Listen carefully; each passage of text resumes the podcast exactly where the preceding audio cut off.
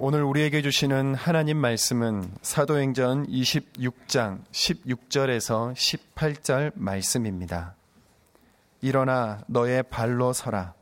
내가 내게 나타난 것은 곧 내가 나를 본 일과 장차 내가 내게 나타날 일에 너로 종과 증인을 삼으려 함이니 이스라엘과 이방인들에게서 내가 너를 구원하여 그들에게 보내어 그 눈을 뜨게 하여 어둠에서 빛으로 사탄의 권세에서 하나님께로 돌아오게 하고 죄 사함과 나를 믿어 거룩하게 된 무리 가운데서 기업을 얻게 하리라 하더이다.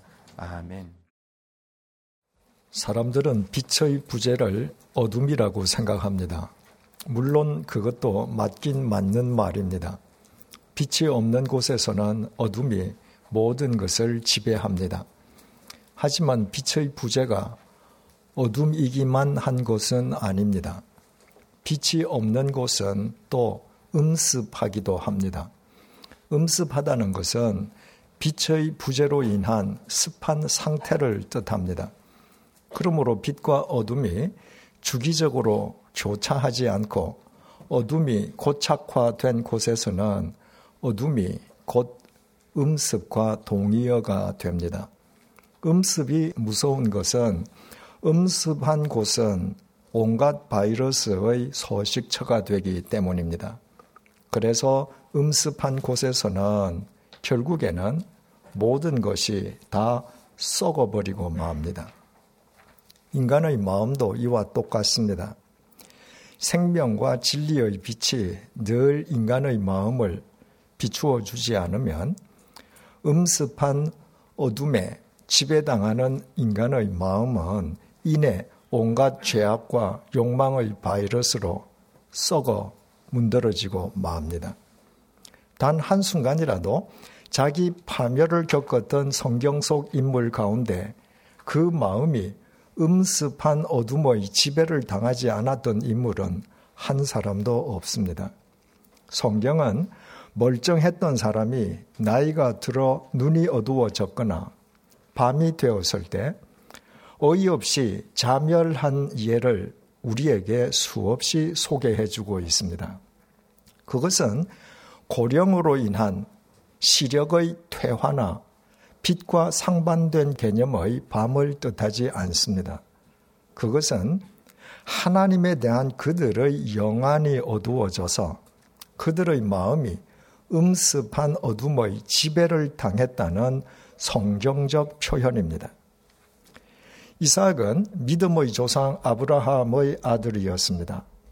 아브라함이 믿음의 조상이었던 것은 그의 아들 이삭이 믿음의 아들이었기 때문입니다.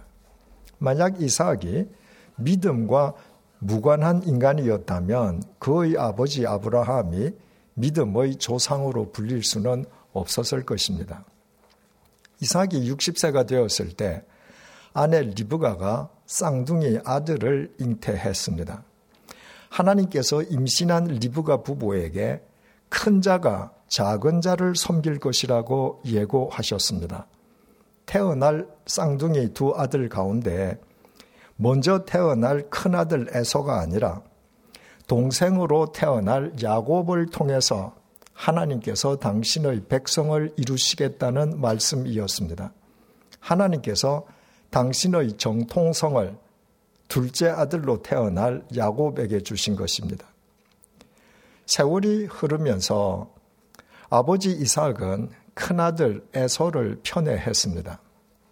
까닭인즉 집 안에서만 맴도는 둘째 아들 야곱과는 달리 큰아들 에서는 유능한 사냥꾼이어서 육식을 좋아하는 아버지 이삭의 식탁에 고기가 끊어지지 않게 해 주었기 때문입니다. 어느 날 아버지 이삭이 큰아들 에서에게 사냥을 나가서 자신이 좋아하는 고기 요리를 해 오게 했습니다. 그 고기 요리를 먹고 큰아들 에서에게 하나님의 정통성을 부여하는 축복 기도를 해주기 위함이었습니다. 하지만 아내 리브가는 큰 자가 작은 자를 섬길 것이라는 하나님의 말씀과 어긋나게 행동하는 남편을 조지하기 위해서 둘째 아들 야곱으로 하여금 큰 아들 에서인 것처럼 아버지를 속이고 아버지의 축복 기도를 가로채게 했습니다. 그로 인해서 큰아들 에서와 둘째 아들 야곱은 원수 지간이 되었고 야곱은 자신을 죽이려는 형 에서의 칼날을 피해서 가족들과 생이별한 채 무려 20년 동안이나 어머니의 친정이 있는 외가에서 살아야만 했습니다. 한순간 하나님의 말씀을 경홀히 여겼던 아버지 이삭 때문에 평온하던 집안이 평지 풍파에 휩싸인 것이었습니다. 믿음의 아들이었던 이삭이 어떻게 그렇게 어처구니 없는 실수를 범하게 되었는지 그 까닭을 창세기 27장 1절이 밝혀줍니다. 이삭이 나이가 많아 눈이 어두워 잘 보지 못하더니 나이든 이삭이 그만 하나님에 대한 영안이 어두워져 버렸습니다. 그와 동시에 음습한 어둠의 지배를 당하게 된 그의 마음이 식탐의 바이러스로 썩어 무너져 내린 것입니다. 육식을 좋아하는 자기 배를 고기로 한 끼 채우겠다는 식탐과 하나님의 말씀을 맞바꾸어 버린 것입니다. 그 결과 평온하던 그의 가정은 평지풍파에 고통당해야만 했습니다. 엘리 제사장의 두 아들 홈니와 비나하스는 아버지의 권세를 믿고 아나 무인으로 행동했습니다. 하나님께 바쳐진 재물을 중간에서 가로채는가 하면 성막에서 하나님께 봉사하는 여인들을 범하기도 하는 등 신성해야 할 제사를 마구 농락했습니다. 하지만 엘리 제사장은 두 아들을 제지하기는 커녕 오히려 그들을 더 중용했습니다. 그 결과 이스라엘은 블레셋과의 전투에서 대패하여 하나님의 법궤를 빼앗겨 버렸고 그 와중에 엘리 제사장 집안은 파멸해버리고 말았습니다. 엘리 제사장이 그런 어리석은 짓을 했던 까닭을 사무엘상 4장 15절이 밝혀줍니다. 그때의 엘리의 나이가 98세라 그의 눈이 어두워 보지 못하더라. 하나님에 대한 영안을 상실해버린 엘리 제사장의 마음 역시 음습한 어둠의 지배 속에서 과욕의 바이러스로 썩어 문드러진 것입니다. 그는 거룩한 제사장의 소명과 자기 가문의 부귀 영화를 꾀하려는 과도한 욕망을 맞바꾸어 버리고 말았습니다. 그리고 그에게 되돌아간 것은 가문의 부귀 영화가 아니라 비참한 파멸이었습니다. 요한복음 13장 30절에 의하면 배신자 가롯 유다가 예수님을 팔아 넘기기 위해서 대제사장 무리를 찾아 나선 때도 밤이었습니다. 가롯 유다의 마음도 음습한 어둠에 휩싸여서 물욕의 바이러스로 썩어 무너지고 말았던 것입니다. 가롯 유다는 예수님을 은 30냥과 맞바꾸어 버렸고 그 결과로 그는 목을 메어 자기 생을 스스로 마감해야 했습니다. 신실한 신앙의 자리에서 흉측한 범죄의 나락으로 한순간에 떨어졌던 대표적인 인물은 다윗입니다. 그는 자기 신하 우리아의 아내 바세바를 왕궁으로 불러서 통간을 저질렀습니다. 그로 인해서 바세바가 임신하자 그녀의 태 속에 있는 아이가 자기 아이가 아니라는 거짓 알리바이를 시도하다가 실패하자 신복을 시켜서 신하 우리아를 아예 죽여버렸습니다. 대부분의 사람들은 다윗의 범죄 행위가 이것만이라고 생각합니다. 그러나 그것은 사실이 아닙니다. 다윗이 왕궁 베렌다를 거닐다가 목욕하는 여자를 보게 되었습니다. 한 번 스쳐보고 그냥 지나친 것이 아니라 그 광경을 보는 즉각 그 여인에 대해 탐심을 품었습니다. 내 이웃의 집을 탐내지 말라는 제 10계명을 범한 것이었습니다. 그 계명 내용이 이렇습니다. 출애굽기 20장 17절입니다. 내 이웃의 집을 탐내지 말지니라 내 이웃의 아내나 그의 남종이나 그의 여종이나 그의 소나 그의 낙이나 무릇 내 이웃의 소유를 탐내지 말지니라. 탐내지 말아야 할 구체적인 대상 가운데의 첫 번째가 이웃집 아내였습니다. 하나님께서 그토록 엉금한 대상이었지만 다윗은 그 계명을 가볍게 짓밟아 버렸습니다. 다윗은 그 여인이 자기 신하 우리아의 아내 바세바인 줄 알면서도 부활을 시켜 그 여인을 자기 침실로 데려오게 했습니다.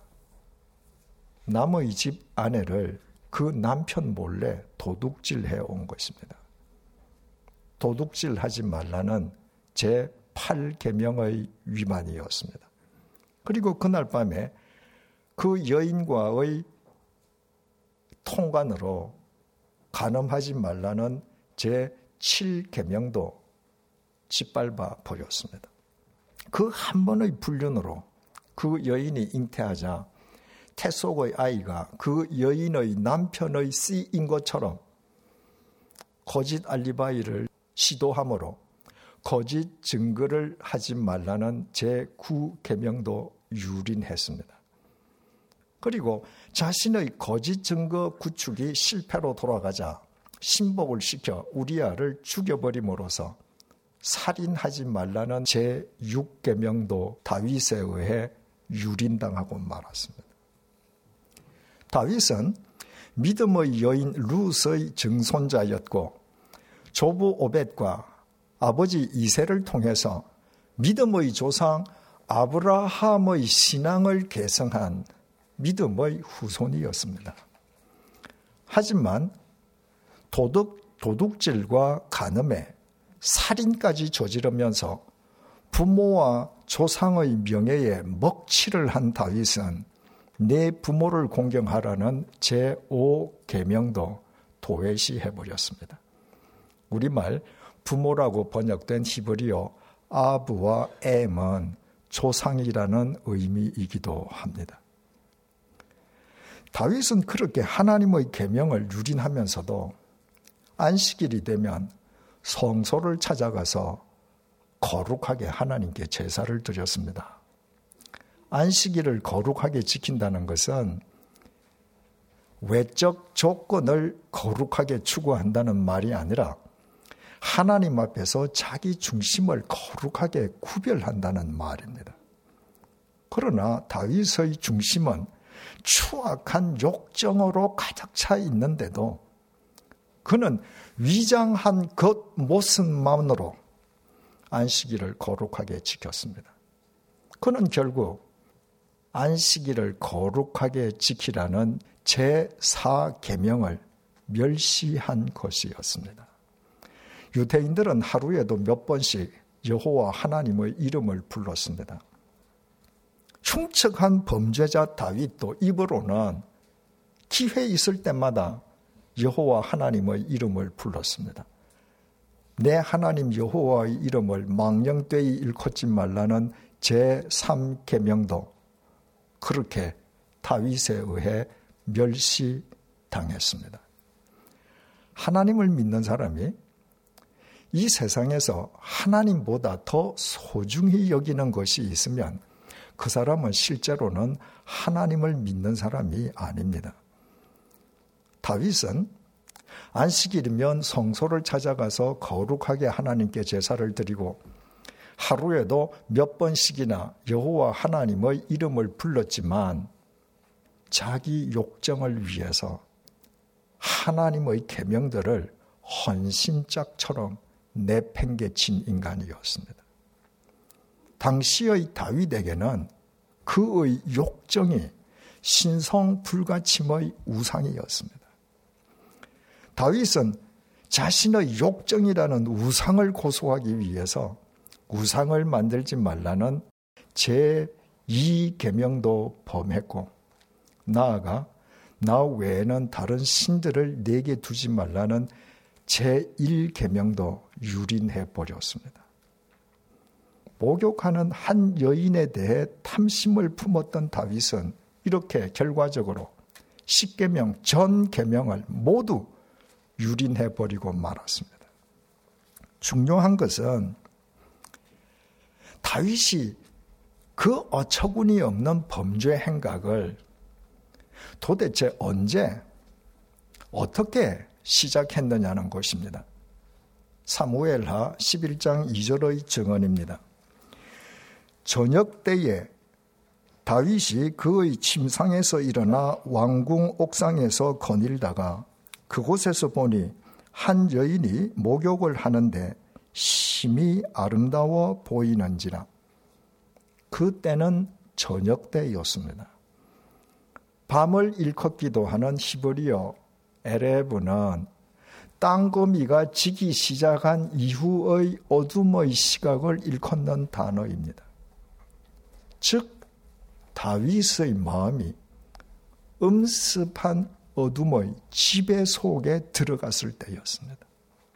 바로 그 순간에 다윗의 눈에 목욕하는 여인의 모습이 보였습니다.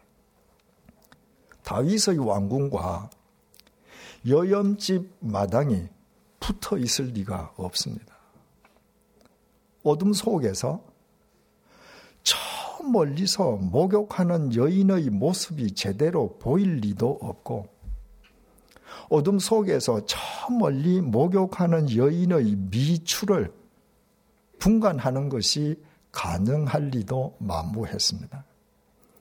만약 그 모든 것이 가능할 정도로 사방이 훤히 밝았더라면 바세바가 정신이 나가지 않고서야 자기 집 우물가에서 목욕을 했을 리가 없습니다. 그런데도 어둠 속에서 저 멀리서 목욕해서 모습도 제대로 보이지 않는 그 여인이 다윗의 눈에는 심히 아름답게 보였습니다. 음습한 어둠의 지배 속에 있는 다윗의 마음이 욕정의 바이러스로 썩어 문드러져 있었던 것입니다. 그런 마음으로는 그 어둠 속에 어떤 여인이 있었더라도 다윗은 자신의 권력으로 그날 밤에 반드시 그 여인을 범하고 말았을 것입니다. 그와 동시에 다윗이 십계명 전 계명을 연이어 송두리째 유린해 버린 것도 음습한 어둠의 지배 속에서 욕정의 바이러스로 썩어 문드러진 다윗의 마음이 초래한 당연한 육적 결과였습니다. 하지만 다윗은 자신의 마음이 음습한 어둠의 바이러스로 썩어 문드러져 있다는 사실 자체를 자각하지 못했습니다. 어둠은 어둠을 당연한 것으로 수용할 뿐, 어둠은 어둠을 어둠으로 인식할 수가 없습니다. 하나님께서는 음습한 어둠의 노예로 전락해버린 그 가련한 다윗을 그냥 내버려 두시지 않았습니다. 나단 선지자를 다윗에게 보내어서 당신의 말씀으로 다윗의 잘못을 깨우쳐 주셨습니다. 하나님께서 당신의 말씀의 빛으로 다윗의 마음 구석구석을 비추어 주신 것입니다. 하나님의 그 말씀의 빛 속에서 다윗은 자기 마음이 욕정의 바이러스로 썩어 문드러져 있다는 사실을 비로소 확인했습니다. 그는 하나님 앞에서 처절하게 회개하면서 하나님께 이렇게 간구했습니다. 10편 51편 10절입니다. 하나님이여 내 속에 정한 마음을 창조하시고 내 안에 정직한 영을 새롭게 하소서. 나를 주 앞에서 쫓아내지 마시며 주의 성령을 내게서 거두지 마소서. 정결한 마음도 정직한 영도 거룩한 영이신 하나님의 조명 아래에서만 가능함을 다윗이 분명하게 깨달은 것입니다. 그 이후부터 다윗은 동일한 범죄를 다시는 저지르지 않았습니다. 자신의 마음이 음습한 어둠의 바이러스에 감염되어 다시는 썩지 않게끔 다윗이 날마다 하나님의 말씀의 빛 속에 거한 덕분이었습니다. 그리고 마침내 다윗은 족보상으로 예수님의 영원한 조상이 되었을 뿐만 아니라 이스라엘의 지지 않는 별이 되었습니다. 우리는 오늘로 9주째 아그리파 왕의 요청으로 베스도 총독이 개최한 청문회장에서 바울이 전한 자기 변증 내용을 살펴보고 있습니다. 바울에게 자기 변증은 예수님을 증언하는 것이었습니다. 예수님께서 다메섹 도상의 바울을 핀셋으로 집어내시듯 불러내셨습니다. 바울 홀로 잘 먹고 잘 살라 하심이 아니었습니다. 지난 시간에 확인했던 것처럼 예수님께서 바울을 당신의 휘페레테스와 마르티스로 사용하시어 세상 사람들로 하여금 당신에 대해 눈을 뜨게 해 주시기 위함이었습니다. 예수님께서 바울에게 그 말씀의 의미를 보다 구체적으로 설명해 주셨습니다. 본문 18절입니다. 그 눈을 뜨게 하여 어둠에서 빛으로 사탄의 권세에서 하나님께로 돌아오게 하고 죄 사함과 나를 믿어 거룩하게 된 무리 가운데서 기업을 얻게 하리라 하도이다. 예수님께서 세상 사람들로 하여금 예수님 당신께 눈을 뜨게 해주시는 것은 어둠에서 빛으로 돌아서게 하시는 것이었습니다. 당신의 빛으로 음습한 어둠의 지배 속에 있는 인간의 마음속 구석구석을 비추어 그들을 지배하고 있는 어둠을 몰아내어 주시기 위함이었습니다. 다시 말씀드려서 엄습한 어둠의 지배를 당하면서 썩어 문드러지고 있는 인간의 마음을 당신의 빛으로 다시는 썩지 않는 정결한 마음으로 새롭게 회생시켜 주시기 위함이었습니다. 바울이 예수님을 부정하면서 교회 짓밟기를 천직으로 삼았던 것은 그의 마음도 음습한 어둠의 지배 속에서 썩어 문드러져 있었기 때문입니다. 예수님께서 그 바울을 당신의 빛으로 불러내셨습니다. 당신의 빛으로 바울의 마음 구석구석을 비추어 음습한 어둠의 바이러스를 모두 몰아내어 주시고 다시는 썩지 않는 새 마음으로 회생시켜 주신 것이었습니다. 바울은 예수님의 그 빛의 의미를 누구보다 정확하게 이해했습니다. 예수님의 부르심을 받고 보니 자신이 그동안 그토록 부정했던 예수님께서 자신의 죄값을 대신 치러주시기 위해 십자가의 제물로 죽으셨다가 3일 만에 다시 살아나신 메시아셨습니다. 3일 만에 다시 살아나셨다고 하는 것은 예수님께서 이 세상 모든 것을 썩어 문드러지게 하는 죽음의 권세를 완전 분쇄하셨다는 말이었습니다. 다시 말해 예수님 당신께서는 결코 썩지 아니하셨고 앞으로도 결코 썩지 아니하실 것이라는 뜻이었습니다. 예수님께서 이처럼 결코 썩지 않을 분이시기에 예수님의 말씀도 예수님의 생명도 예수님의 빛도 결코 썩을 수 없었습니다. 영원히 썩지 않는 예수님의 빛이 자기 마음 속에 임해 계시는 한 바울의 마음은 음습한 어둠의 바이러스에 다시는 썩어 무너져 내리지 않을 수 있었습니다. 3일 만에 다시 살아나신 예수님의 빛은 음습한 죽음의 어둠을 완전 무결하게 분쇄하신 영원한 생명과 진리의 빛이었기 때문입니다. 그 사실을 분명하게 깨달은 바울은 예수님에 대해 세상 사람들의 눈을 뜨게 해주는 예수님의 휘페레테스와 마르티스로 살기 위해 지중해 세계를 누비고 다니는 전도 여행에 나섰습니다. 그리고 2000년 전 비시디아 안티옥 사람들에게 아니 시간과 공간을 초월해서 21세기를 살아가고 있는 지금 우리에게 이렇게 증언하고 있습니다. 사도행전 13장 36절에서 39절입니다.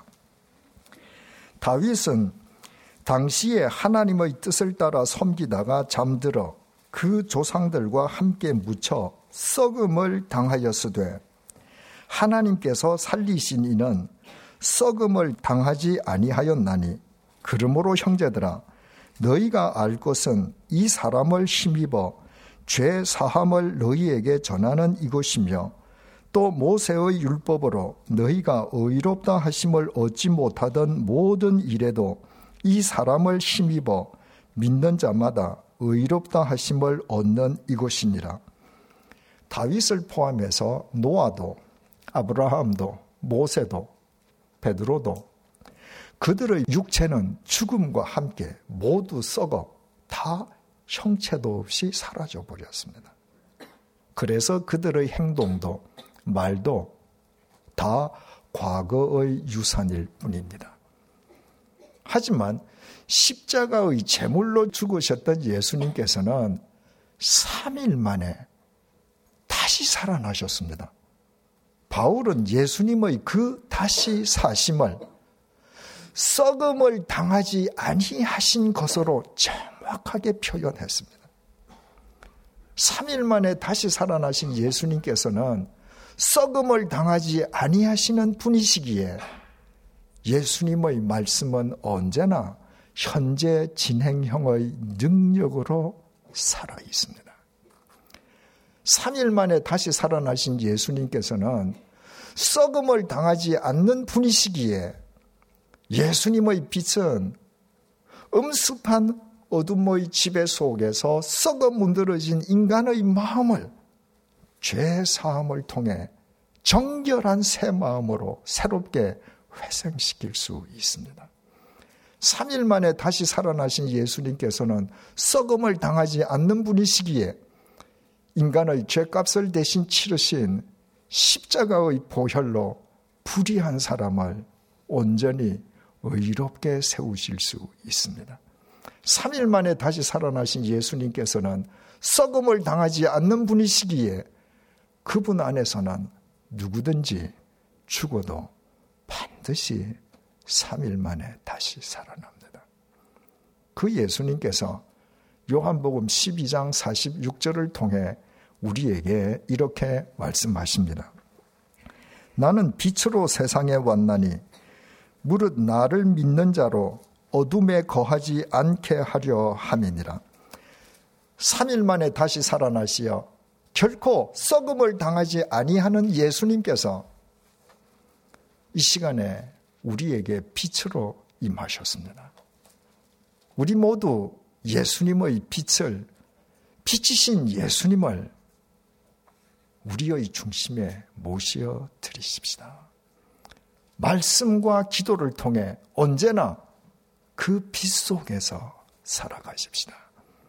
그 빛을 힘입어서만 우리는 음습한 어둠의 지배에서 탈피할 수 있습니다. 그 빛 속에서만 우리의 마음도 생각도 뜻도 계획도 영원히 썩지 않습니다.